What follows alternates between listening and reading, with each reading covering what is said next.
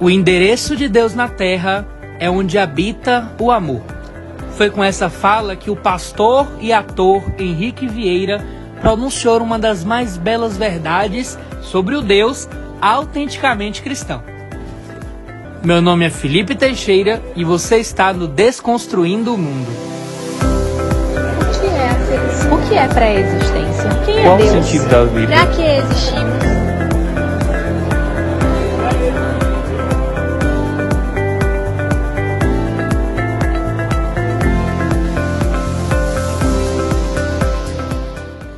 E o assunto de hoje é Deus, especificamente o Deus cristão. Aqui vamos deixar a certeza e o gostinho de quero mais para falarmos de deuses de outras civilizações. Nesse momento, o Deus a ser falado é o Deus cristão. Pensar em Deus cristão é pensar em igreja, e a igreja pode ser tanto quanto complicada se ficarmos presos em ritualísticas, dogmas, doutrinas, leis e hierarquias. Mas isso define o ser igreja? Será que o ser igreja não transcende para uma vivência do Espírito Santo, que é criativo, livre, impulsionador, libertador e vivo? Afinal, nos encantamos com os documentos ou com uma vivência da fé? Viver a fé implica em viver uma lei, uma doutrina, um dogma? Eu acredito que a vivência da fé é mais uma livre expressão de vida que habita em mim. Tenho fé quando estou cheio de vida e exteriorizo. Carta do pastor Henrique Vieira para o monge Marcelo Barros, numa segunda-feira, dia 18 de maio de 2020.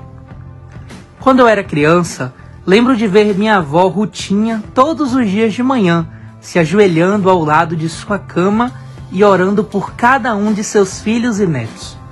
Sua oração era uma conversa cheia de intimidade, cumplicidade e afeto. Parecia um bate-papo. Essa imagem está cravada no meu ser e me revelou a possibilidade de abertura para Deus como expressão de carinho com o próximo. Lembro-me também de uma canção que minha mãe, Gláucia, cantava para mim na hora de dormir. A canção era simples e dizia: Três palavrinhas só, eu aprendi de cor. Deus é amor. Deus era papai do céu ou mamãe de amor, ou ainda meu melhor amigo, fonte de acolhimento e amor. Essas são imagens simples, mas que têm grande valor na minha vida. Duas mulheres humildes com vocação materna, educadoras e amorosas, com postura de serviço ao próximo. Duas mulheres que são as minhas principais referências de cuidado, carinho e colo. Por meio delas eu vi Deus não como um mistério inacessível, mas como um amor revelado e relacional.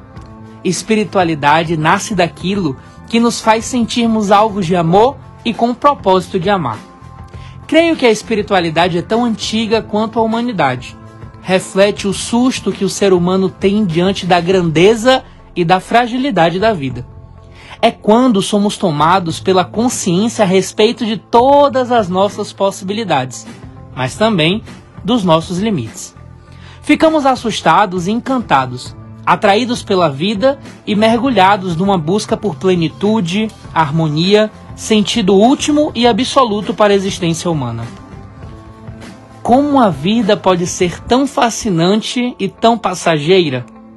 Espiritualidade, tal como a arte, é uma poesia que se faz na alma diante da angústia da existência.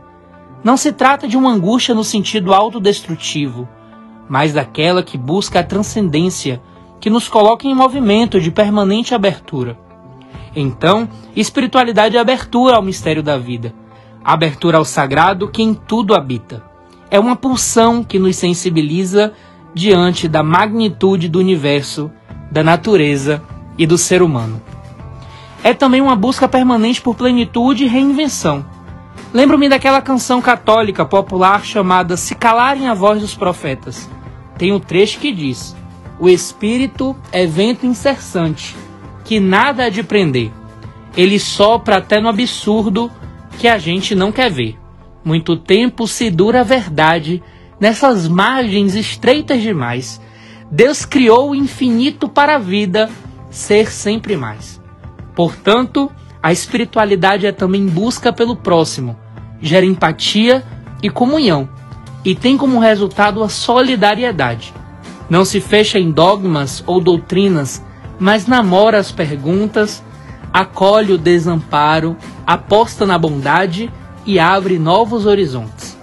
Ela conserva a essência do amor, mas rompe com todas as normas que o impedem de se expressar.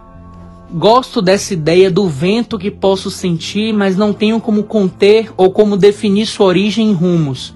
A espiritualidade não é arrogante, não é bélica, não persegue as diferenças nem suprime as diversidades.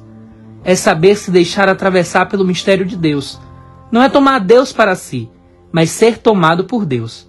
Não é só falar de Deus, mas falar de dentro de Deus a partir de uma experiência de amor.